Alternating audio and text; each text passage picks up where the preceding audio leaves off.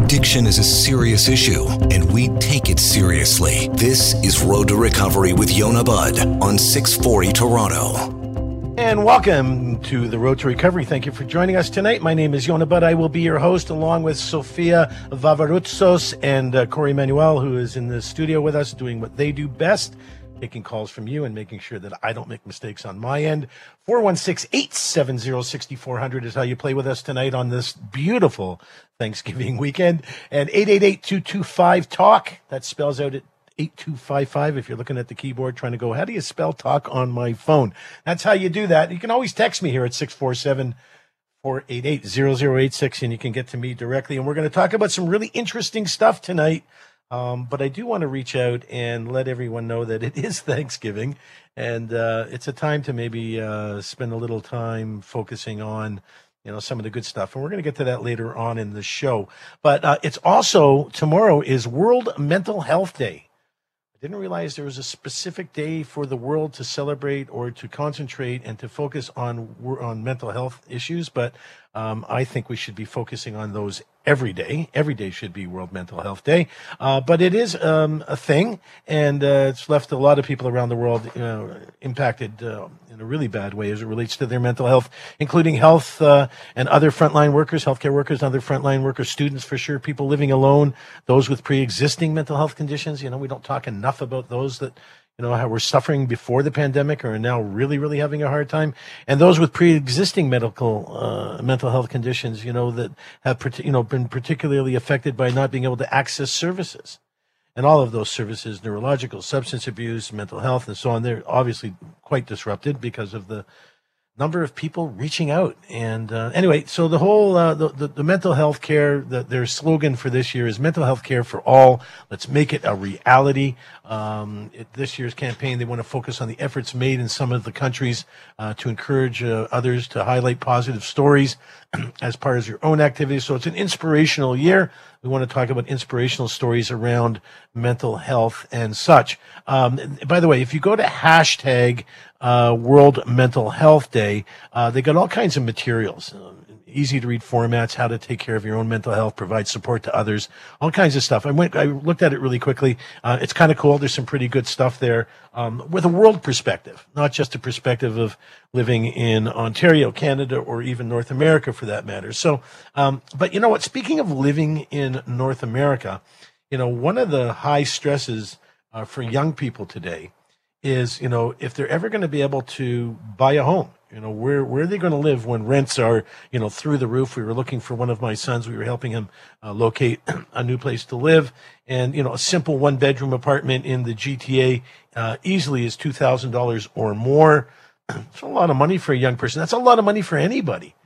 You know, it's a it's a mortgage payment for sure, right? But not everybody can afford to put their money down to buy a piece of property. I know a lot of friends, a lot of friends of our family uh, have crashed in some RRSPs. Some guys have, um, you know, sold some stocks that they've had over the years for their for their uh, um, retirement, um, and crash those to benefit their kids.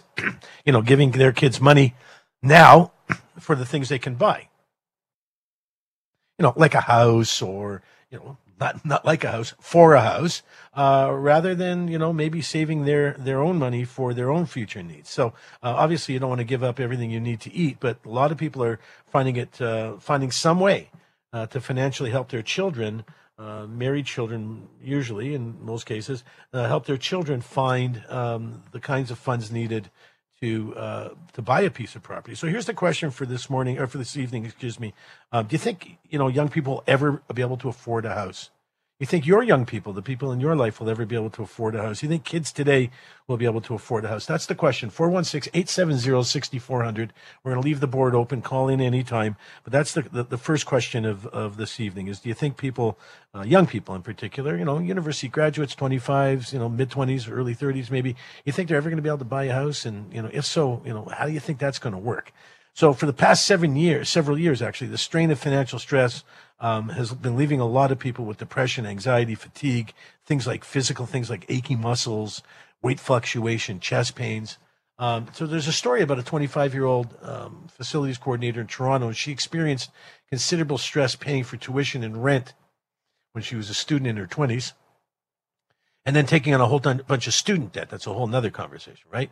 And then she no longer no longer in school now, but a significant portion of her income is going towards paying rent, leaving it difficult to pay, you know, repay certain loans and, and kind of build any kind of sizable savings. You know, I talk to my kids, you know, they're in their twenties. My I got two younger ones in their 20s and one is considerably older than that. And um, you know the, the two younger ones you know we talk to about you know savings you know we, we do that, that nosy parent thing you know how you doing? How you doing with savings? And they kind of look at me like dad savings you know and these kids make good money. It's not like they're you know it's not like they're just making minimum wage. They're making good money. They both have excellent skills these two in particular. Even my eldest son you know makes a, an excellent living. Uh, but you know as a result of being being you know with a with a, a woman a partner his fiance you know they're able to do things together. But you know he's uh, you know he's considerably older, almost a decade. He's more than a decade older than his, than his younger brothers. So, but you know, it takes time to get in the market. It's not like it was in the old days when you were 19 or 20. You could put a little bit of money away, and you and your you know your dad and maybe your brother would buy something for fifty thousand dollars down, and you know rent it out, and you know years later it's worth something. You move into it when you move out of the your parents' house, maybe when you get married, so you have something to move into. You can't do that anymore. Like you need a hundred thousand dollars at least for a down payment. So, you know, this person goes on to say that uh, they had to move into, she had to move in December and um, going to have to sacrifice either her social life or renting her own place. She has to make a choice. So she's either going to rent her own place or move back home or have a social life. So when she thinks about her future, it goes on to say a lot of anxiety because she doesn't really have a cushion. So what's a cushion? A cushion is some level of savings, right? Anyway, uh, the question is, you think kids are ever going to be able to buy their own house? I, I don't know. Not with the cost of things in Toronto. You know, 35, uh, under 35 year olds are just saying, you know, it's just, they don't even see it possible. Lots of stress, lots of anxiety around owning, you know, owning something into the future. So do what you can to help, I suppose. You know, if you're in a position to help your, your kids uh, in that kind of way. Um, home ownership is certainly uh, a nice thing to have, not a, not a, not a necessity necessarily but uh, certainly a nice thing to have and gives you a certain sense of comfort and security. But um, I don't know. It's uh, it seems like something that uh, is far off for a lot of people unless you're in a position to help. You know, it's um, you know, it's, it's sometimes when you're making that decision to help, you're impacting your life in the future as well. But anyway, I thought it was an interesting uh, segment to start off with. Hope you en- enjoyed it for what it's worth. But uh, obviously, we know we have some issues. As soon as we come back, we're going to be joined by my friend Sophia Vavaroutsas, who is also one of our producers, and she wrote a couple of articles. One in particular, we're going to talk about tonight. So uh, stick with us. We'll be back shortly. Yonah Budd, 640, Toronto, Toronto. Welcome back to Road to Recovery with Yonah Budd, only on 640 Toronto. Okay, make sure you stay between the lanes. You're on the road to recovery. I'm Yonah Budd, your host this evening, along with Sophia, Devon, and uh, Corey. We're uh, happy that you could join us. We know you have other choices, and we're glad you chose us. So, uh, yeah, man, that's one of the things I'm grateful for. I'm grateful that I have uh, this opportunity to have a microphone and to share and to make hopefully make a difference a little in some little way if I can. I'm health. I'm, I'm so grateful for the tens of thousands of listeners that enjoy the benefits of what we have to share uh, every weekend. I certainly enjoy my team, you know, all of them Sophia, Devon, Loretta, Corey, Jeff, everyone who's on the team. Uh, remarkable uh, support and very uplifting and supportive people. Uh, makes my life uh, just so much greater. Um, so I'm grateful, and I might go on and on. I'm grateful for my grandchildren. I'm grateful for my wife. I'm grateful for my parents who are in their mid 90s and healthy, thankfully. Um, and, you know, I'm grateful for the opportunity I have to save lives and to help people and to do what I do across, you know, residential facilities and outpatient facilities on the air and, you know, do a little this, a little that, whatever we can to help where we can. So I'm really grateful that I have that opportunity. You know what? And, and, you know, for a lot of us, you know, we get up in the morning perhaps, and you know, we're we're not we we're, maybe we don't love our job, and uh, we're not crazy about the car we're driving, and we wish we had a little more money and we had a little more disposable income at the end of the day, and you know, wish my you know was easier to diet or if I could lay off the junk food at night, and it's easier to get caught up in all the stuff in your life that's not good.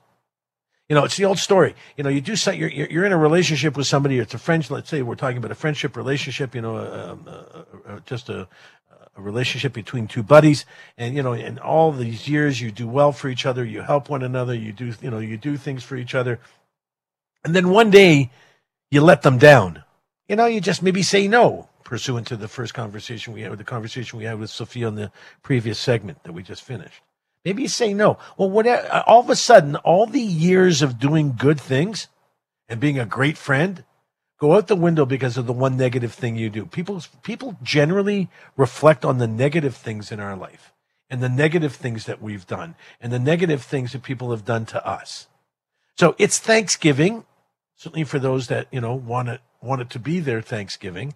Every day for me is Thanksgiving, frankly. I'm thankful for every day that I get up and put my feet on the ground and breathe because that's not a given. Sometimes you don't wake up.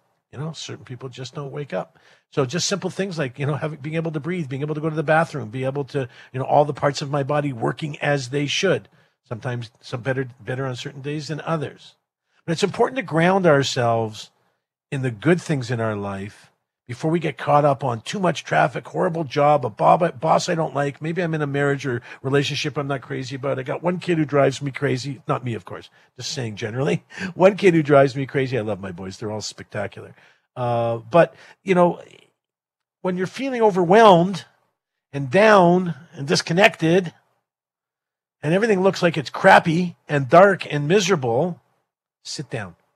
Just sit down. You can do it right now as we're talking. Sit down Take a piece of paper, right? Just take a piece of paper. Take a pen, take a pencil, take a piece of paper. And sit down and think to yourself about all of the just just find 10 things. Find 10 things that you're grateful for. Find 6 things that you're grateful for. I'm grateful I have a job. I might not love it, but I, you might say to yourself, I'm grateful I have a job, right?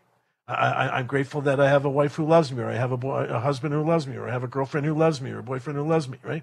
I, I have children. Right? All it's easy to make the list. It's not way out there, right? So make sure you take the time to write down the things that you're grateful for. Right? It'll help you when you're feeling disconnected, when you're feeling like the world isn't going your way. It's Thanksgiving. What do you have to be thankful for?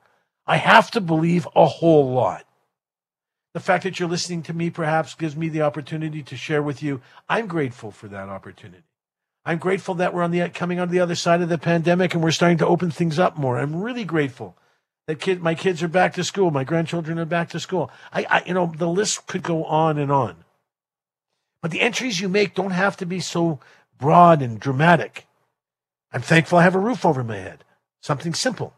I'm thankful that an old friend reached out to me the other day on uh, on uh, LinkedIn to catch up. Someone I haven't heard from in a long time. You know, the longer you spend, the easier and easier it gets to write down points that make a difference. And the gratitude list is something we should try to do every day. So maybe it's only two or three things a day that you're grateful for. But it helps balance those things in your life that you don't think are fair right? It helps balance the things in your life that you know bring us down, that make us sad. When you when you have gratitude, when you're grateful for certain things, you know, if you're a student, for example, you know, you want to write about what's in what what it is in school that you're grateful for. I'm grateful that I have a, a this teacher this year. I'm grateful that I only got two courses instead of three. I'm grateful that my lunch hour is at 1.30, right? Whatever. Grateful for your job. Grateful for your home life there have to be things in your life that you're grateful for.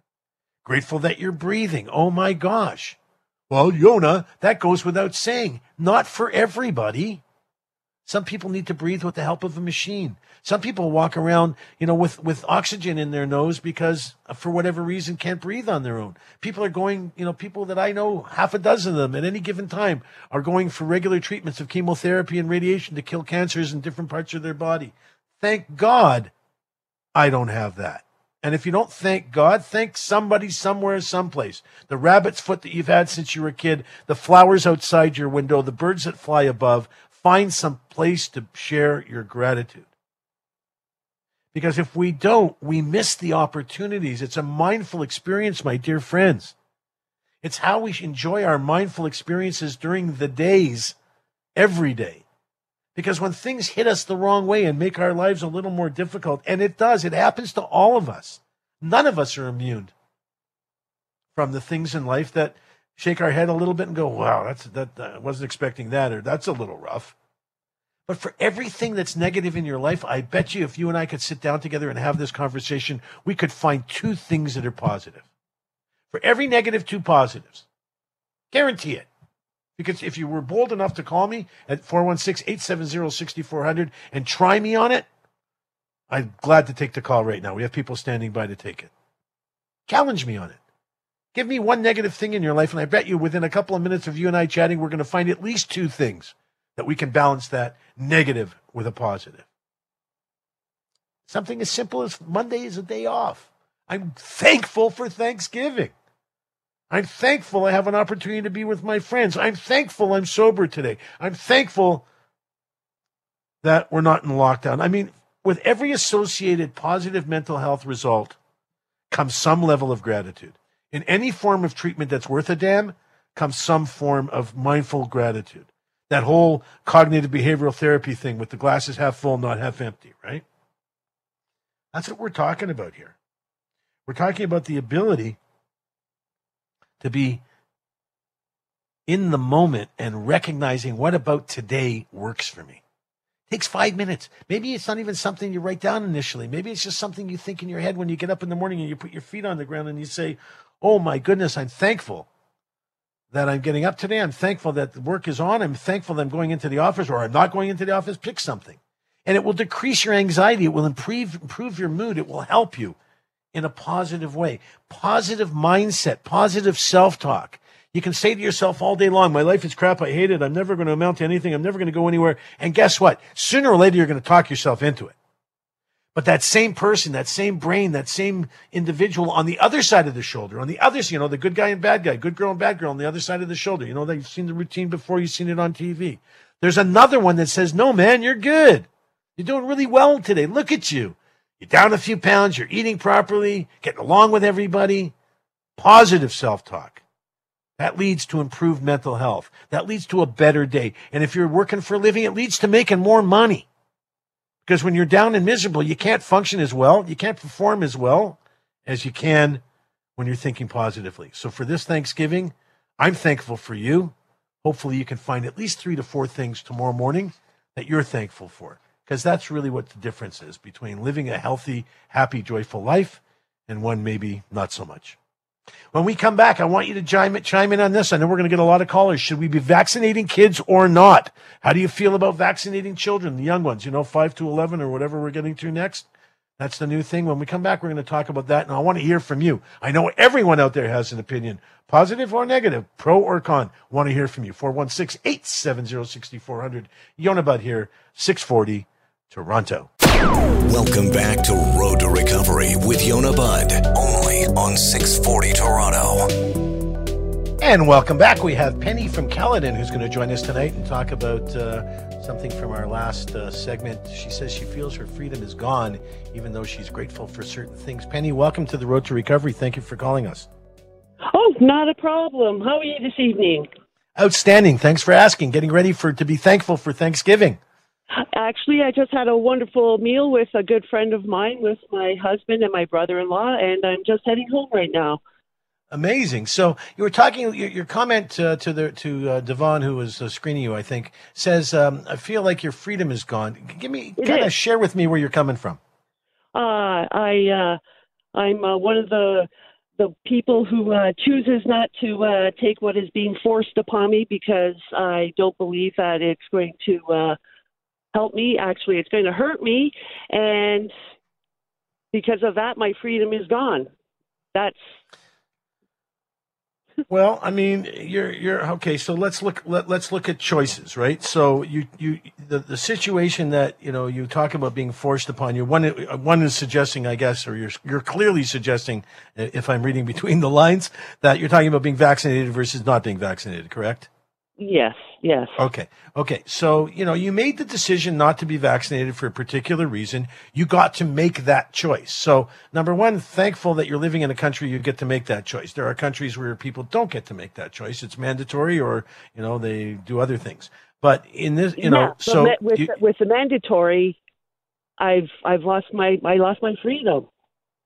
Well, exactly. So here, it, you know, well, you're, you're, you're, yes and no. You still have the freedom to do a lot of things in your life. You, you know, you, you have the same restrictions for freedoms that we did, we all did when everything was locked down and none of us could go anywhere. Um, you, you've made the choice to not um, comply with what's required to enter certain facilities, at least right now.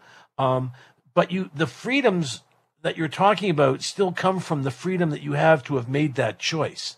So as much as you know, you, you're you um, so you just came from Thanksgiving, right? For having the freedom to make the choice, I gave up my freedom. Well, your your your freedom insofar as what? Going to a restaurant, going to a bar, going to like what have what can't you do that you really want to do right now because you're not vaccinated? Uh, fly to Mexico. Okay. To see to see my good friend. Okay. because So there I, there I are listened to the radio this morning, and they were saying, "Oh, it was horrible last October," and uh, no, we were still able to travel. no, we're not. Well, it's a it's an airline uh, it's an airline issue. Um, it, it is a it is, there are issues around not being able to fly because of uh, vaccine mandates. Um, you know, can I can I ask a question? Um, are you are you concerned for your health if you do get the vaccine, or is it just I've been exposed to disease since the 80s. I've been doing my work for over 40 years, and I've been through everything, and I've been exposed to, and I've walked through unscathed. have you had uh, have you unfortunately or uh, do you, have you had COVID uh, COVID yes, I did all? actually. I contracted it back in January. I And- I was I I was sick for a couple of days. My husband was borderline hospitalization, and uh, we're fine. So I trust Or- my body to take care of my body, not uh, a spike protein that causes disease. Do you have do you have children? Pretty old daughter. I can't hear. you. I missed you there, kid. Yes, yes, I do. Okay, okay. So you have children. Are they in school? Uh, no, no. And uh, she has been double vaccinated, and she has had complications about it. And I don't want to talk to her about it because I know where it's going to go. So So when your kids were in school, I guess you're they're older kids, right? They're older older children. yes, yes, yes. When when, you, when your kids were in school, um, did you get them vaccinated for things like diphtheria, smallpox, polio, all that stuff? oh, vector. Yes, yes. It was a vector vaccine. Yes, So, not an mRNA. uh, so it's the mRNA part that you're concerned. So there's a, there, Yeah. isn't it Johnson and Johnson who has a solution that's not mRNA? Uh, but they that causes blood clots.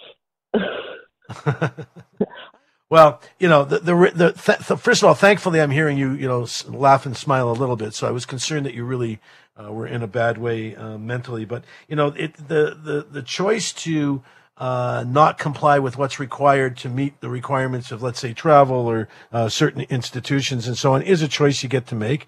Um, I don't know what your solution around traveling to Mexico is. I, I've been waiting uh, almost two years to go to the U.S. and visit uh, people that I need to visit and that I haven't seen for a long time. I have family and friends that haven't seen grandchildren and you know that that have just been born in other parts of the world because they weren't able to travel until now. Um, you know, the I'll be honest with you, I, I'm concerned. Uh, for my own well-being, I would be concerned to not have the vaccine because you know I've just I'm the guy. I've got you know I take them all. You know I had took it for for for uh, shingles. I've got one for pneumonia. I take the one for flu every year because I'm exposed to a lot of people with low immunity because they're not well, right? So um, that's the choice I got to make, but I got to make the choice. So anyway, I'm, I'm hoping that things will sort out for you. You sound like a like a wonderful person. Uh, I am so fortunate that I feel fortunate you're able to call and talk about your fun experiences with everybody at the table tonight. Everybody at the table was vaccinated or not vaccinated? At, uh, who you were eating with this evening? One double, one double, one single, and they're fine with it. The people that I associate with, they're not afraid because they know that they can carry as much of a viral load as me, even though they're vaccinated. So you're counting on your body if you get really sick. You're counting on your body to, to and its own immune system to fight it. And and and I know more people who have had as adverse side effects, including death, at a young age. than I have from COVID. And like I said, I've been around people for 40 years. Well, I wish you well. Um, I'm hoping that you can uh, get your head around the fact that this was a choice, and I guess you're kind of living with the, the decision. But I do appreciate you being a listener. I do appreciate you joining us. I hope you have a wonderful Thanksgiving and somehow can figure out a way to get to Mexico and uh, have a tequila on me. So, do you think the kids should be? This is the next question. Thank you so much, Penny. Next question: you think kids should be vaccinated? And there's a, a piece I see here from in the paper. Uh, Tom Simpson from Oshawa uh, wrote something here saying uh, the problem with the selfish, uh, my, uh, misinformed bunch is that they are too young to remember all the previous health challenges that ans- our ancestors had to live through and defeat: smallpox, diphtheria, polio, not to mention measles, rubella, mumps, and all of the which which are controlled by vaccines. So here we are today, and we're asking ourselves, should we be vaccinating children? Um, the data says yes. The U.S. regulators are looking at Pfizer and uh, BioNTech uh, for a five to 11 year old uh, vaccine that seems to do its job. Um, a rapid authorizations in place. That's what we're trying to find for national use here in Canada, um, in the U.S. as well. Uh, children currently make up about 27% of all U.S. coronavirus cases, which is an increasing percentage of hospitalizations, according to the American Academy of Pediatrics. That reflects the high contagiousness of the Delta variant. So you got to remember when the Delta variant came kicked in, it was it changed everything it's it's we didn't know where you know we, we were kind of working towards the original um, uh, alpha virus beta virus. We didn't realize that you know the delta virus was going to uh, end up being what it is. The vaccines already the vaccines that we're looking at from Pfizer for example they're already authorized for 12 to 15 year olds and they're approved as well, fully approved for those 16 and over. The two drug makers that we're talking about are also looking at uh, testing and getting um, data around two to five year olds uh, and children uh, six to two, six months to two years uh, is something that they expect some data later on in the fourth quarter of this year. So the question is, you know, do you do you do you vaccinate your children? That's the question here tonight. 416-870-6400. Uh, another article goes on to talk about a mother of a child who was, has not been vaccinated, who had something. Uh, there, by the way, there's something called long COVID. If anybody hasn't heard about it, it's what it's what lingers after you've had COVID. It can stay for a long time. Uh, achiness, um, uh, uh, you can become lethargic, uh, headaches, body aches, um, all kinds of you know issues and symptoms around not feeling well. Um, so this long COVID is we're seeing in a lot of kids, a lot of pediatric cases, um, according to uh, Dr. Brian Goldman, who is a who is a specialist in pediatric uh, virus, uh, pediatric disease and virus. Those symptoms include, you know, things he's talking about here: joint pain, fatigue, shortness of breath, um, and it's the, the thing that they're most concerned about, especially in kids, is this thing that the experts are referring to as brain fog.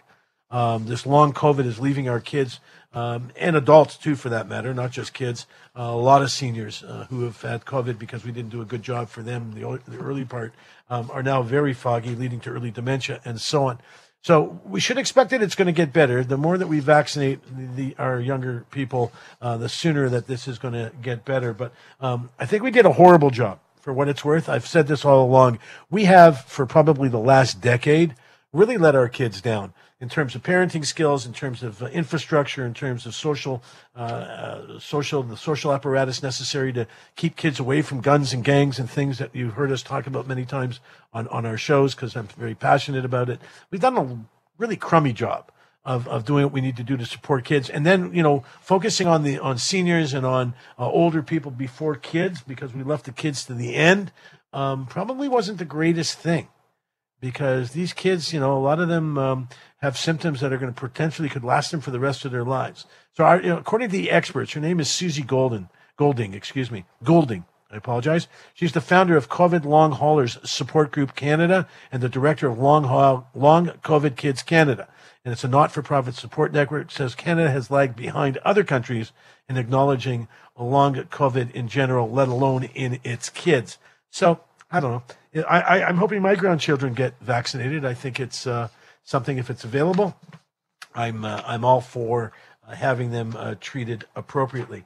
So when we come back from break, I know an hour just flies by, guys. It's just like wow, like I'm on the fourth segment of the first hour, and like really, I'm just getting warmed up here. So when we come back, go go take a break. We're going to do news and all that stuff. It'll be a longer break than normal. Go, you know, get yourself something to eat, maybe have a snack, and get yourself something to drink, some coffee or tea. I'm actually drinking hot water with with a puree of raspberry that uh, uh, my wife and I um, have a housekeeper that comes and helps because we're both working full time, um, and my wife has some health issues as well. So we have someone who comes, and now she's uh, got a little extra time in one of her days, and she started making things for us that she uh, had from her home uh, town. So this uh, this raspberry puree, it's just it's delicious.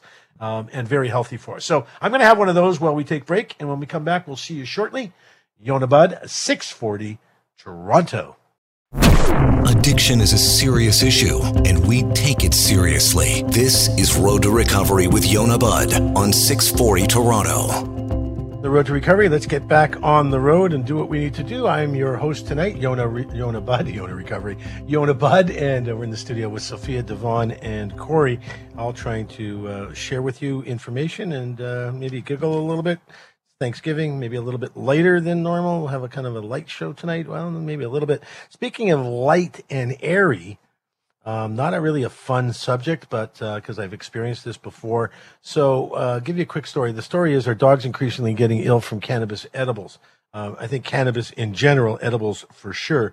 Um, my little guy Siggy, we went for a walk one day and came back, and within a little bit of the walk, uh, within I don't know, uh, twenty minutes, half an hour, he started to kind of not be himself. We had another dog over. My son's dog was over to visit. He was not acting his normal self. Uh, it turned out that he had uh, we ended up taking him to the vet. He started to shake. He was convulsing. He was his eyes were funky. He just wasn't in good shape. He wasn't my little guy. And uh, we took him to the vet, and fourteen hundred and some odd dollars later, they treated him for consuming THC, which we got to believe somehow happened along the way, uh, somehow in the park or uh, in the walkway areas that we uh, normally walk in. So the, this issue around uh, canines and cannabis is a big deal. Okay. Uh, here's a quick story. Bentley seemed to be in a haze. Normally, his 12 pound Chihuahua Terrier mix would never uh, refuse a hot, fresh French fries from a drive through. But on a recent warm afternoon, he turned his head away uh, as his owners offered it. That's kind of the first sign, right? If the dogs don't want to eat or have a treat or have a treat or whatever. Uh, while excess cannabis consumption by canines is not really something new, that we've known this for years and years, especially for people who grow at home, it can be an issue, right? So you got to think of your animals like thinking of children. And you wouldn't want to, hopefully, you wouldn't want to leave things around your house, especially, you know, things like edibles that look like gummy bears and suckers and chocolate bars and stuff um, that, you know, make it a lot easier to consume THC if that's something you want to do, uh, but, uh, or CBD or both. And, um, you know, but for kids or people who don't know any better, it just looks like a really cool treat. So we've known about this for a long time, but now because of the um, legalization around, you know, lot, most of uh, the United States and certainly across Canada, uh, the American Society for the Prevention of Cruelty to Animals, um, their position, hot, their poison hotline in the U.S. suggests that more and more states, now that they've been legalized recreational weed, uh, reports that marijuana toxic- toxicity in dogs has grown by twofold. So in, between 2017 and 2020, 2020, uh, it rose from 1,436 cases to 3,923 cases. That's according to Tina Wismer. She's a veterinarian and a senior director at New York's based ASPCA, which is the uh, American Society for Prevention of Cruelty to Animals. Their poison control center. So a fraction of the true incidents are actually reported, right? Most people aren't going to call and say, Oh, my dog ate some of my weed. But now that it's legalized, more and more people obviously are going out and talking about it and, you know, sharing and talk, going to the vet and so on. A lot of people just kept their dogs at home and would hope it would go away. And it does over time you know they'll they'll sleep through it. They'll get through it after the you know when we went to the vet the most of the thousand dollars fourteen hundred dollars was for you know some uh, drip some uh, some form of uh, of of um, of drip. I'm not sure if it was saline with something but whatever uh, calmed him down. Maybe it was some form of downer some form of of uh, of narcotic that would slow him down, perhaps from the from the weed. I don't know, but um, I'm not a, I'm not a vet, and we couldn't get one on on a Saturday night on a long weekend. But where recreational marijuana is legalized in November 16th, numbers grew from by 276 percent, according to the experts, uh, with this kind of an issue with animals. It sounds funny, but a lot of pe- pooches are getting are getting high, and you know it's because they accidentally ingest you know, potent edibles. These edibles that people are getting, I can't say it long, often enough. You got to be careful. It's not like smoking the weed you did when you were a kid. If you're an adult now, it's not like smoking the, the weed that you did, you know, 20, 20 even 20, 30 years ago. Um, and the edibles are so potent. So the problem with an edible is once you've eaten the gummy, you don't know how much is actually in your system other than the, the amount that's in the gummy. So that's either five milligrams or 10 milligrams of THC, but that might be too much for you. So perhaps taking the gummy and splitting it in four for your own use. But for an animal, just a little tiny piece that falls on the ground of that gummy is enough to give a, a dog under 20 pounds a lot of discomfort. So incidences are growing, in, in, in, especially in areas where there's home where drugs are homegrown, right? So they stumble across their owner's stash on the counter, on the couch, uh, on the floor. People come in from trimming their, their, their stuff outside and don't realize there's pieces of, uh, of bud stuck to their clothing. You know, it's very sticky, so it's stuck to your clothing. Um, and a lot of the poisonings actually occur in the wild. So one story in particular is a woman who resides in Stinson Beach in the United States. She wrote that her two, toy poodle had been to the emergency room, emergency room four times as a result of eating cannabis while, while being walked around the neighborhood. She doesn't smoke weed. She's never had weed in her house. It's not something that she normally would consume.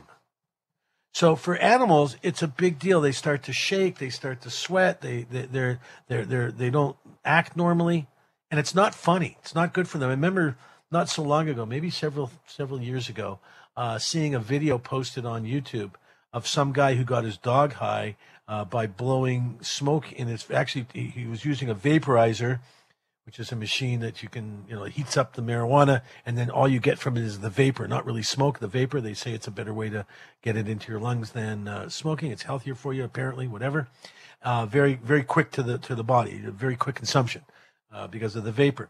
Um, and he was vaporizing his dog by putting a basically a plastic hood over his head and blowing weed into it and was laughing and giggling. Obviously, he was higher than the kite and a real moron. But it's not funny. It's not cool when your dog gets high. No sooner would it be than your two year old or three year old or five year old or 15 year old that you would get high on something that gets a hold of your stuff. And by the way, if you've got weed in your house, you need to lock it up if you've got children. Like a bent, like you would walk up, lock up any kind of prescription medication because it's not as simple as you know your kids accidentally get get a couple of your gummies and you're going to be okay. You know the hospital for sick children has reported, um, you know, since marijuana has become uh, legal in Canada, so hospital for sick children has reported many more instances of young children, you know, under five, um, coming in with THC overdose. And and the problem is now that if you're not buying your weed in a safe place vis-a-vis government stores and paying the prices that you need to pay exorbitant as they are, you're not sure what you're getting. And I've been to enough, you know, overdose calls of young people smoking marijuana in a bong and that marijuana being laced with uh, things like fentanyl and carfentanil, um, you know, and, and, and it's a, it's a serious problem because that, that dusting of, of the drug makes it, you know, so much higher. And, and the, the, the high you're getting is not necessarily a marijuana high. You could be getting a narcotic opioid high. So not knowing where you buy your weed is a big thing and making sure that what you are consuming is being locked up and being put away so that the people in your house don't have access to it if they're not supposed to. And certainly your animals, for sure. Dogs and cats, there's not a lot of stats around cats that I've managed to find, but you know, dogs and cats, small animals, you know, birds, if you're a bird lover, they get a hold of weed. It's not a good thing. It's not funny. And, um, you know, for some of them, it can be quite toxic. There's been, you know, there have been stories of situations where animals have consumed, you know, large amounts of marijuana, overdosed, and died. So it's not a, it's not cute. It's not funny. It's oh, you know, look at Barney. He's all, you know, he's all, he's all buzzed out. No, not cool, not funny. Be careful. Be responsible, or just don't use the stuff you're going to act like an idiot and be a moron and not do what's responsible, store your stuff in a proper place, vacuum up your floors if you're, you know, you've got weed around and people coming over, you know, check your chunks on your clothes if you're worried about pieces being stuck to you. And if you're rolling a lot of joints, the stickiness that's on your fingers, if your dogs come and start licking your fingers, they can get high from that too and not in a good way because the THC sticks to your fingers. Anyway, that's enough about your dogs getting high. When we come back, uh, I want to ask you a question. Have you ever had a bad neighbor ruin your life or just a bad neighbor story at all? We want to hear from you. 416 870 6400. Yonah Budd, 640, Toronto. You're listening to Road to Recovery with Yonah Budd, only on 640 Toronto. Okay, let's get back on the road to recovery here. This is Yonah Budd, your host. Thank you for joining us tonight. 416-870-6400. It's now close to 1018. Do you know where your children are, your loved ones, or your pets for that matter? including the seniors in your life. If you don't know where they are, you should probably reach out, try to find out where they are. And if they think, if you think they're in a real bad way, you can, uh, I would call 911 and, uh, and do what you can to protect them. So pay attention, know where they are, and that uh, lets everybody sleep a little easier at night. If you need to get a hold of me um, at all through the week, you can by calling 877 777 5808, and uh, someone will either take the message or direct you to me, and uh, I'll be glad to chat with you. I'll get hear from lots of uh, listeners over throughout the week. You can also send me a, an email at uh, road to recovery at 640 toronto.com. Be glad to uh, read those and share anything in the following week. So I am available. It's not just here, right here, right now. I'm available for anybody that's got a problem or is in trouble or needs some advice. We'll do what we can to help. Um, but in terms of getting advice, I had a situation not so long ago with a particular patient of mine uh, who had moved into a new home. Uh, when they moved into this new home, uh, which with, by the way has a shared uh, laneway, uh, frankly, um, only when you're living, I guess, in the city. I can't imagine ever buying a house with a shared laneway, a shared anything with my neighbor, because uh, I don't know who they are, right? Well, in this particular case, either did they. They weren't sure who the neighbors were, and it became a bit of a of a of a uh, of a show, a bit of a nightmare, um, with simple things like parking in the laneway and be, not being blocked in, or garbage cans, or you know uh, at one point there was some stuff stuck, uh, you know, from her side, the other person's side of the of the laneway that you know prevented my my person from being able to drive down the laneway. Anyway, what happens when you got a bunch of bad neighbors? You never know, right? You never know. You may move in and have a great friend, move, you know, that you move in and get close to and become great friends. They then sell their house, move on, you know, they go into the, the next thing. Of course, you stay friends forever, but someone else is moving in. You might not know who they are. So here's 12 steps uh, to deal with bad neighbors. Um, and this is in accordance to the uh, information that I was able to read from a source called Money Talks News.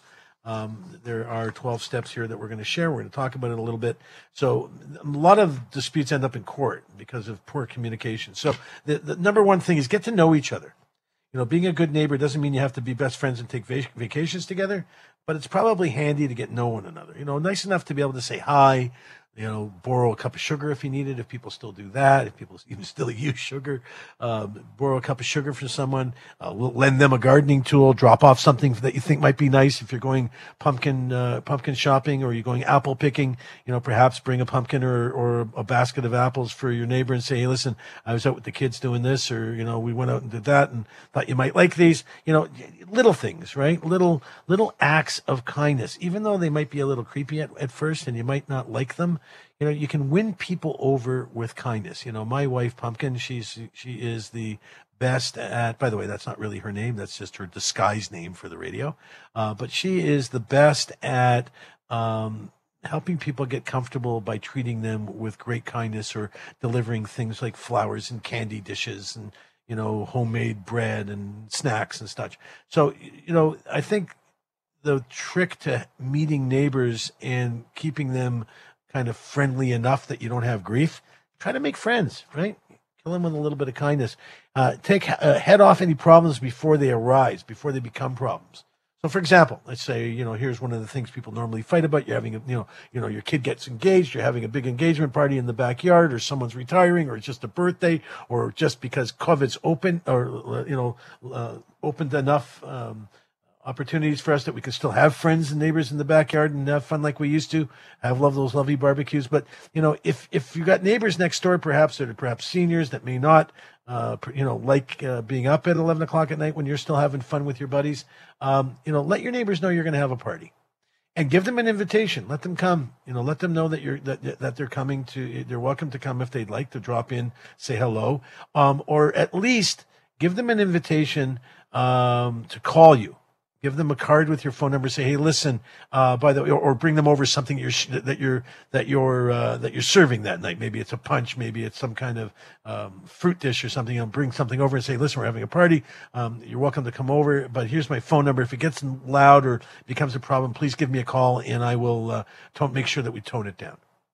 Rather, they call you than the police. Right. Number three, document the problem. If you've got a problem with your neighbor that's ongoing, document it. Keep notes I look at life always as something that might be litigious. I try to keep notes and information and data on every interaction I have that might turn out to be a court case somewhere down the road. I look at everything that might be a court case somewhere down the road. I know it's tough to live with. But keeping notes, dates, times, photos if you can, right, of things that happen because it'll help you evaluate, evaluate the seriousness of the problem. It'll begin um, a paper trail for you, and it might be, you know, you might need that evidence later to uh, to deal with your neighbor if you're not able to uh, resolve it uh, in any one of these, you know, less um, intrusive or you know less uh, aggressive forms of engagement, so to speak. So document the problem. Number two, talk, number four, talk it out. You know, if there's a problem with your neighbor, don't assume that they know what the problem is. Go over and be direct, not passive aggressive, but be direct. Ask for their input. You know what? I'm really having a problem with this, this, and this. Is this something that, you know, you've had before we moved in, or is this something that's just happening now? And perhaps we can work out a way together so that's not a problem for either one of us, right? By the way, all this stuff works really great in a marriage, in a relationship, in a friendship, in a relationship with coworkers, right? It's just common courtesy, common decency. The difference between getting along with your neighbors and not might just be your attitude. So they have long hair and the place smells like weed. So whatever. You know, you don't have to go there. You don't have to come to your house, but they're still your neighbors. Or you know, they they they play you know religious music uh, at, at high volumes on on Sundays. Well, good luck to them. Let them enjoy it. Go inside your house or put on your headphones and listen to your own stuff. It's not the end of the world. Number five, look for advice or solace online sites like Neighbors Form from Hell. Um, they uh, they post all kinds of stories and on message boards where other people are experiencing perhaps, excuse me, same kind of thing you might be, right? So look for you know those chat rooms, chat rooms, or those blogs or information um, that you can you know anything. You know, I, I guess you would Google or you would search "annoying neighbors help" and and see what comes up. My guess is a whole bunch of stuff because you're not the only one lots and lots of people have problems with their neighbors, especially in your in your if you're living in a condo. You know, uh, I was just talking to Sophia. She was talking about the condo that she lives in, and she has a, a neighbor who's got a giant dog. We were talking about the dog the dog piece because we shared some stuff she didn't know. So she she says, yeah, I got a dog. Uh, you know, neighbor down the hall has got a giant husky in a 400 square foot condo on the 40th floor, and now he's teaching the dog how to how to howl. So everyone on the floor is listening to the progress as this dog learns how to howl. Well, you know, that's not nice, right? Like, you really need a, a 70, 80 pound husky howling in the middle of the day because he misses you. You know, it's just not, it's not fair to your neighbors. So check with your neighbors. If you're having a problem with your one particular neighbor, check with others to see if anyone else in the block is having similar issues. That's number six. Maybe they might be willing to help you resolve it. You know, the, the lady across the street might know the guy down the down, you know, next to you that on the right or the left that's giving you a hard time or whatever, they might know them well enough to go over and say, hey, listen, she's okay or he's okay. You know, why don't you guys just work this out? Why don't you all come over to my house for something? You know, maybe they'll mediate it for you, which is something you could use a neighbor's help for especially if there's someone in the neighborhood that people like and respect and you know kind of you know every neighborhood if it's small enough has those families has those persons that um, different people that in fact you know kind of coordinate you know we uh, neighborhood gatherings and barbecues and play dates for kids and so on you know, th- that might be the person you might want to go to. Uh, see if anyone else in the neighborhood will side with you. It kind of goes along with that same number six. Uh, if talking doesn't work, try to get some help. Uh, if you're part of a condo or homeowner association, homeowners association, speak with them. Maybe they can help you. Talk to a lawyer. Obviously, if uh, if this thing is progressing and it looks like it's going to get to an ugly stage, you want to know what your legal rights are. There's lots of free legal services online. Um, reach out to those perhaps and look for some support on what you might do or might not do, what the law allows you to do or doesn't allow you to do. It's always good to know. You can always get a mediator. There are neutral third parties uh, that you can hire. You can get them through courts. Uh, lawyers might be able to help you do that. Uh, get someone to mediate it who's not a judge. It's not a court case, but a third party who's a professional mediator. They're trained. They know how to, you know, sift through the garbage, so to speak. So everyone is talking about the same stuff in a productive way. Write a report Number 10, if it gets to the point where they're violating uh, city, you know, city ordinances and so on, write up a report, send it to the appropriate uh, city people. Um, you probably shouldn't want to do that in a in a in a uh, uh, in an anonymous way because you don't want to be considered a snitch. Let them know where it's coming from because you, obviously you will have tried to resolve it uh, prior to that, right? So that's kind of the last resort of you know calling the cops on people. But that's number eleven. If you think it's a big deal, like it's you know they're really getting in your face and they're you know keeping you up to all hours of the night, there are local ordinances, municipal ordin- ordinances, excuse me, that uh, apply to that kind of stuff, call the cops. They might be prepared to help you. Um, and uh, last but not least, you can always go to small claims court. It's much cheaper than a lawsuit. So if they broke your fence or they damaged something, you know, you're not sure how to resolve it, you can go to small claims court, fill out the information yourself. I think it's like 25 bucks. You can also represent yourself. Um, and that just might be enough for them to come next door and say, hey, listen, let's forget the court case and uh, let me write you a check and get that fixed right now. So, you know, don't confront them. Don't show up with a baseball bat. Show up with a package of candies and cookies. Go with the sweets. Don't go with the heavyweights. When we come back from break, we're going to talk about 22 micro habits that will completely change your life in a year, according to this writer, Brianna Wiest. She's the senior contributor at Forbes Women magazine. Um, when we come back, we're going to talk about these 22 micro habits, and some I agree with and some I don't.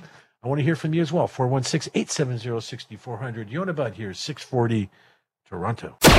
Welcome back to Road to Recovery with Yonah Budd, only on 640 Toronto. So, welcome back. This is Yonah Budd. We are on the road to recovery. Thanks for joining me. And we know that you have many other choices. We glad we are glad. I am glad for sure that you join us. You are the best audience ever, and we love you. So, we give us a call here 416-870-6400 um, want to hear from you the, what we're going to talk about right now is you know that that kind of mindset we get into from time to time, um, where we say, you know, we want to make all these changes in our life. I want to quit smoking. I want to quit drinking. I want to stop, you know, eating junk food. I want to lose weight. I want to start working out regularly. I'm going to take up golf. I'm going to do that.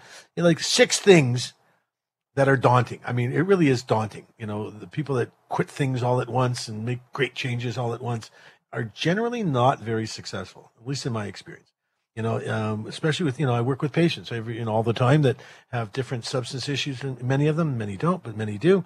Um, you know, and they, they want to quit drinking and quit smoking, you know, at the same time. And I'm like, dude, let's, you know, let's start with the booze and then we'll worry about the tobacco later, right? We can we can deal with that differently. You can go to your family doctor that get a little help around that.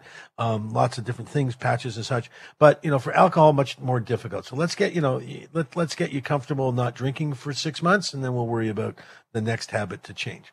So this is a, an article that I found um, written by this young this young writer. Uh, her name is Brianna Wiest. She's a senior contributor at Forbes Women and um, 22 micro habits will completely change your life in a year. But and, and really, what she talks about, and we'll get through this here, talks about little micro habits that you change, little things you can start to do, so that over time there are a lot of changes.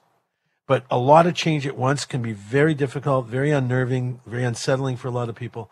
So you know the con- the concept here in this article, which we're going to get into here, is the little tiny changes, right? do a little something every day. So number one, here's the first one that she suggests 25, 20 of 22, excuse me, impactful micro habits that you can begin right away tonight. Try to, try to be rejected more the article says. Reach out to one or more people that you'd like to work with or hang out with, or you know, give them uh, a reason. Uh, even if you're certain that they will have no response, they have no reason to respond to you. Uh, it could be a potential employer, an organization, someone you'd like to talk to, perhaps a girl or a guy you want to ask out, or whatever, right? Um, because the fear of not asking is rooted around the concept of being rejected. So rejected in, in less dramatic terms is just someone not interested, no time, not interested, not a good match. You know, this whole thing of swiping for dates these days on the different the different uh, uh, dating apps. You know, so what? You know, like you swipe through them. I got a couple of patients that are freaking out because they're not getting any likes back, and it's like, you know what? You're just you're trolling in the in a pond. You know, you're not going to get fish every day. So you know, be don't be afraid to potentially get shut down or rejected. It's a good start, right? Uh, number two, write one paragraph. So here they're talking about if you ever dreamed of writing a business plan or read a, dreamt of writing a book or a blog, now's the time to start. And just do like one one paragraph at a time. You know, even just a few sentences each day in a blog or something, for example. I'm a big believer in journaling, by the way. So I, I'm I'm all in favor of you getting yourselves a book or you know some binder or something, some kind of notebook that you can keep and replace with another one and add to another one and add to another one and so on. So uh, journaling, journaling your life. Just write a paragraph every day about your life. I had a good day today. I had a crummy day today. This person bugged me. That person bugged me. You know, I, I dropped weight. I didn't lose weight. And you can make that. It's, you know, you can, you can put that around your life. You can journal the things that are important to you. If you're in the middle of weight loss, you know, do some journaling. I, you know, I did really well today. I dropped two pounds. I didn't do as well as I should have. You know, I didn't drop any weight today. You know, just journaling, just taking the time to write stuff down. And I don't mean putting it in a computer. I mean taking a pen and a piece of paper if you can and write it down. That, that's what I suggest to all of my patients and the people that I work with. I'm coaching or whether I'm coaching them or working with them in a mental health or addiction capacity. Check your bank account. So this is something that she suggests that everyone should do is check your bank account at least once a day. I'm not sure I'm a big believer in that. Um, I think for me, I mean, I, thankfully we're we're okay, so it's not something I'm going to get nauseous every time I looked at the bank account. But for a lot of years, it was, and um, you know, it um, can create a lot of stress, a lot of anxiety. Um, but you know, they, she's suggesting you get a better grip on your finances when you have daily contact, when you, you understand where you are, so there's no big shock three days from now. I guess is the essence of the of this piece. No big shock down the road uh, with oh my gosh, I can't believe I spent all this money and now I'm all upside down. So you know, keep track of your spending. So that makes sense to me. I like the idea of checking your bank accounts to make sure that um, you know no one puts something through. If you just recently purchased, like every time I purchase something online, I wait a couple of days and then I check that same account to make sure they didn't double up on me or put something else through because I don't always know the people you're dealing with, right? Uh, number four is a really good one. Get used to maintenance uh, on a daily basis. Start start with you know getting maintenance. You know, taking care of yourself. The quality of your life will be directly and drastically improved if you can incorporate the necessary you know, self care, maintenance into your life, routine. Learn how to see it as something that, you know, helps you rather than hinders you from having a great time. So, you know, the time it takes you to brush your teeth a couple of times a day, the time it takes you to work out a little bit, the time it takes you to make a meal that's healthy, right? So it's maintenance. Make make sure I have at least one home cooked healthy meal every day. Make sure I'm brushing my teeth twice a day. Uh, make sure I'm, you know, I, I, you know, it could be mechanical you know, making sure I'm checking on the car regularly like I'm supposed to so it doesn't break down halfway along the 401 on the way to work one morning. That leads to a whole different kind of hurt. So ma- creating maintenance, right? Chores, cleaning, healthy cooking, staying current on bills, work assignments, that kind of stuff. Choose comfort for your future self over comfort right now. So I think there needs to be a balance. Uh, she goes on to say in this article, Brianna goes on to say in her article, change your life. You need to start considering the needs and wants of your future self over the ones right now. Um, I think I've found in my years, after working with so many people trying to get their lives in order, it's you can need a balance. Like you know, you need some money that you can, or some opportunities and time. It's not money; it's time. You know, you need to, to have that joy and balance today, enjoying some of your of your time today. And yeah, save for the future for sure, but um, not everyone's guaranteed of a future. So, kind of a balance between saving for the future and living with what you have now. Um, you know, someone sends it. You know, someone sends you a text uh, be, you know, respond to it right away. It's another thing they go on to say in terms of as often as you're able, respond to important emails as they come in. So I'm more of a take time to consider a good reply kind of guy. Uh, I tell my patients all the time, something that's good for mental health is time and space. You know, time to contemplate responses and space between people that you uh, may be uh, in a more toxic relationship with at the time or need space away from at the moment. Be less reactive is number seven. Fulfill your base needs. Um, Number eight, make sure that you're eating, sleeping, doing some kind of work. Um, you know, people try to make deny their time for basic requirements uh, that they need to do because they're so busy in their life and they think that makes them seem important. It doesn't. You know, you being so busy at work that I have no time to work out isn't cool. It doesn't make you a superstar. It's just like you're, you're not really getting it here. Uh, curate your own sphere of influence, people around you that are positive. Number 10, take action when you want to do something. Don't just think about it, just do it in little bits at a time and take actions when you don't. If there's something that you, you have to learn is, I don't feel like doing something at this moment because I'm not feeling good about it, then don't do it. Unless it's important and it's going to impact your life. You got to do some more reading. They talk about scrolling less is number three, 13. Scroll less through the channels, you know, pick a few things, make a, make a choice, get what you need to get. Observe your patterns, pay attention to your patterns. You can do that much better through your journaling. Uh, and number 15, practice saying no. We talked about that a little earlier in one of our other segments. Number 16, to practice diverting your attention. So if there's things that are bothering you, learn how to divert your thinking and divert your attention to something more positive. These are all little things you try to get. If you do one each day for 22 days or one each month for 22 months, um, they may really impact your life. Share your ideas consistently and clearly with people. Number 18, use what you have Right? Lots of people have closets full of stuff they don't like or don't use because they don't like them. But if you've got them and they're good to use, use on what you've got. Uh, number 19, drink more water. So one more glass of water a day than you are now. Number 20, eat one less unhealthy snack. That's where you kind of get me. I'm really trying hard to not eat unhealthy snacks. So I'm trying to eat healthy snacks.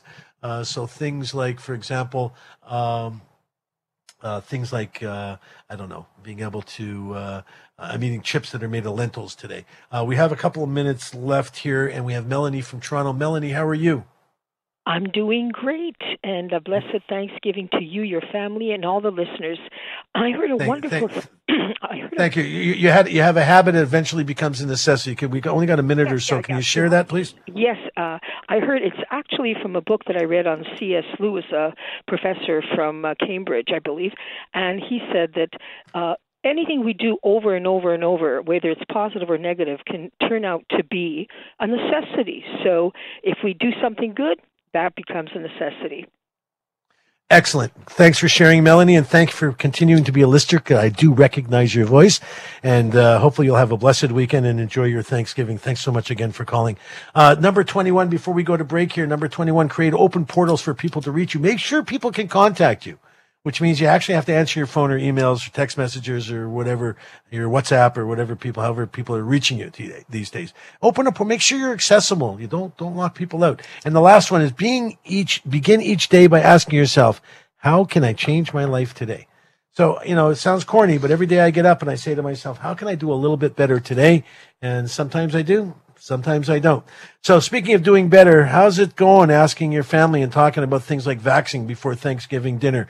Uh, that's the next subject matter. So give us a call here, 416-870-6400.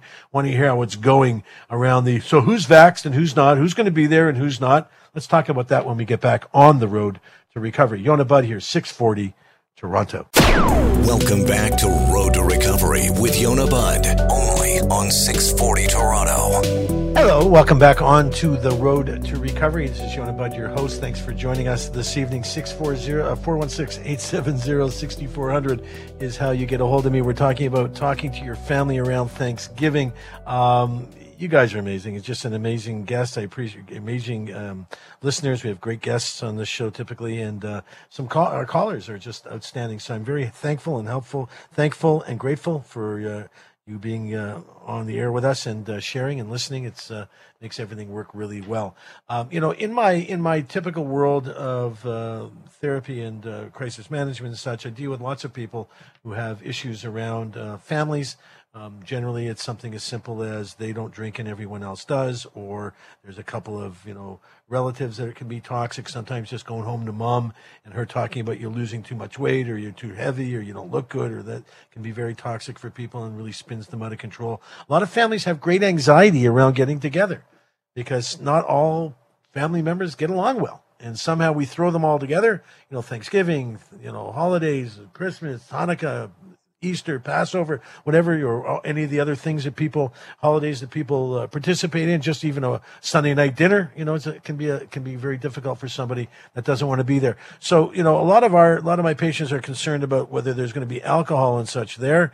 Uh, so that opens the dialogue around that, which can sometimes be quite difficult. But now the game's changed even more, right? Because now you're being invited. So I'll give you an example. I was invited to a wedding that I am going to on Tuesday night, and um, it's only going to be 100 people there. But the young man who's getting married, who asked me to join to, to be there, uh, is very special to me. So I plan to be there. And um, you know, but I asked a lot of questions: Who's coming? Who's vaccinated? Who's not? You know, because I'm going with uh, Pumpkin. She's got immunocompromised issues. I don't want to get sick, and so on. So we ask a lot of questions, and this isn't family. But we had those awkward conversations here, you know, through the pandemic with my kids around who was vaccinated and who wasn't. But now, thanks to the pandemic, the polarizing topic of vaccination status is becoming a real thing and adding a dose of awkwardness, according to some of the experts. The best practice would be to call each guest individually, the experts say, and engage in an open dialogue that includes safety measures for the event, such as social distancing measures, numbers of guests invited. Consider sharing who's on the guest list as well as a blind as blind data on the vaccination status. So you don't have to say which guest is vaccinated. As a matter of fact, the young man whose wedding I'm going to said to me that um, uh, there's 100 people coming, 99 are vaccinated. He didn't tell me who was and who wasn't. But Bill's going to thanks can't go to Thanksgiving because he's not vaccinated. Uh, Bill, how are you, man? Um, okay. So are you the only one in the family that's not vaccinated, brother? I don't know. I, I haven't asked. In my immediate family, they're all vaccinated, and the original reason why they all got vaccinated, they were the first to go. They said if I get vaccinated, I'll be able to travel. They still can't travel. Um, Okay. The reason why I don't want to get vaccinated is because, from my research, the statistics show that there is a much higher level of vaccine injury than any other vaccine. That's the only reason I don't want to get vaccinated. I've been vaccinated in the past, but now I'm ostracized from my family. So, what about friends and what about who else in your world is a same believer like you? I have one friend who's this way. So, I guess you and your friends are going to have Thanksgiving together. And, and and by the way, why can't you why can't you show up to Thanksgiving dinner at least with a mask on, say hi to everybody, you know, I don't shake want hands? to wear a mask because they're a bunch of nonsense, and they give me anxiety. When I put a mask on, it gives me anxiety immediately. I can't breathe. Okay, so I guess I'm hoping that you're going to be able to find a buddy or two that you can get together with and have a fun uh, Thanksgiving, and uh, hopefully, um, you know, I, I'm hoping that you're going to be able to engage with your family at some point. With you know, perhaps a you know a, a uh, your your mindset will change over time, but it's you know it's sad that this is a situation that you're in, and I I feel your pain, and um, I'm sure you got horrible anxiety around you know not being able to go, but you know you've made a choice, and if you were you know a recovering alcoholic, and everybody that was at the at, at, at the Thanksgiving dinner table uh, were drinkers, then you you know you'd have a legitimate reason not to go. So if if sticking by your guns makes you feel better and you're more comfortable, even though you're quote unquote, as you said, ostracized or not allowed in or whatever. Um, it's a choice you've made and live with your choice. And uh, find a couple of buddies and go have yourself some kind of event. And uh, and I wish you well and a great Thanksgiving. And thanks so much for calling, Bill. Um, it's important to recognize that the past year has been very hard on collective mental health. So um, people believe getting together with family and loved ones can be an important part of the healing process. But as you've heard with you know the conversation I just had with Bill, and my heart goes out to him, and I'm sure his family who would love to have him there. Um, you know, there are people who aren't who who do not feel comfortable being vaccinated for whatever reason, whatever research they're doing, and so on. I didn't get a chance to ask Bill if he was actually a scientific researcher or just some guy who's got access to Google, which sometimes can be dangerous. Uh, but you know, I have access to some of the best mental, uh, best uh, uh, medical practitioners in the world vis-a-vis the work I do. And so far, you know, I I, I, w- I went willingly to get a vaccine because everyone I talk to who I respect and who are experts in their field of both, um, you know, disease epidemiology, family medicine, and so on, infectious diseases, whatever. Um, so I, I, you know, I made a decision based on the experts. So hopefully people will be comfortable with what the experts have to say versus what they can glean from social media. So you might want to be tempted to ask guests about their vaccination status, but I would suggest you don't.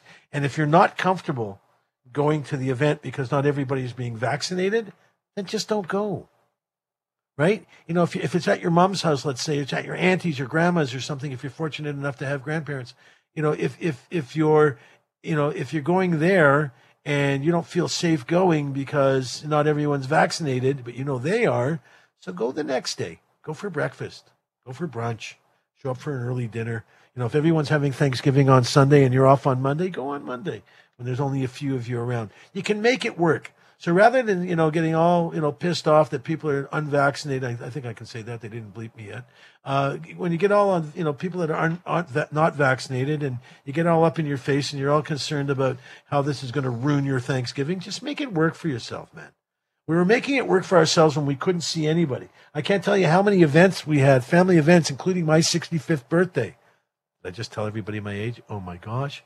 Um, my 65th birthday was over Zoom.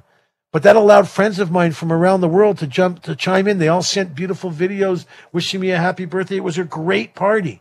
Some of my kids were able to come, some weren't. My grand my parents weren't. They joined us by video. We had a whole bunch of people. I don't know, 15 or 16 people on the Zoom call. And uh, some of my family members we delivered food to, the ones that we could. We all had snacks and ate together at the same time. It was great. We made it work. Not as good as having them all here or at some kind of restaurant or an event, but it was great. It did the job.